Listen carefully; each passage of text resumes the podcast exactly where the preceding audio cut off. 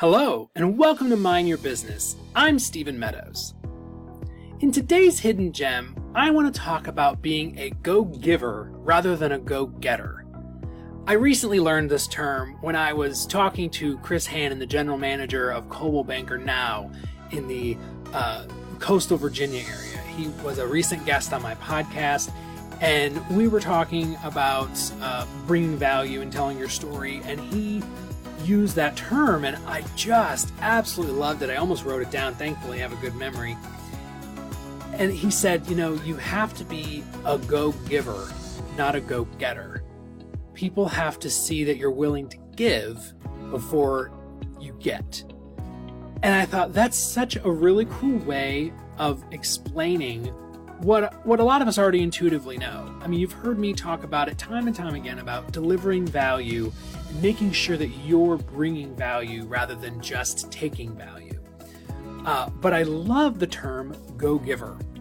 So I want to challenge you. This is going to be a fairly short episode. I want to challenge you to become a go giver. Think about ways that you can help other people. Think about knowledge that you have that you can share think about skill sets that you can you can teach other people.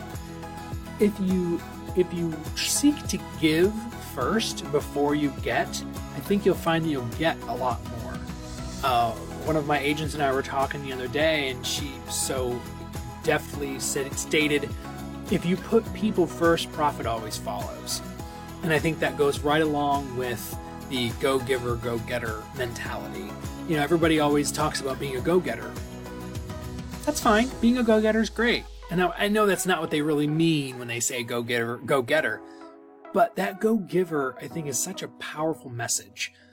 So think about ways that you can bring the value to other people. I've talked about this in my first book, Meet More, Make More. And, and I talked about how, you know, if you focus on on on providing service, providing value, that they will the, the business will naturally come back to you. It's like a magnet. I'm giving and I'm going to get, reaping what I'm sowing, all that good stuff. So, like I said, nice and short today. I it was really I, I was struck by that terminology and I thought it was really neat and I wanted to share it. So think about it. Think about ways that you can get out there and be a go giver instead of just a go getter.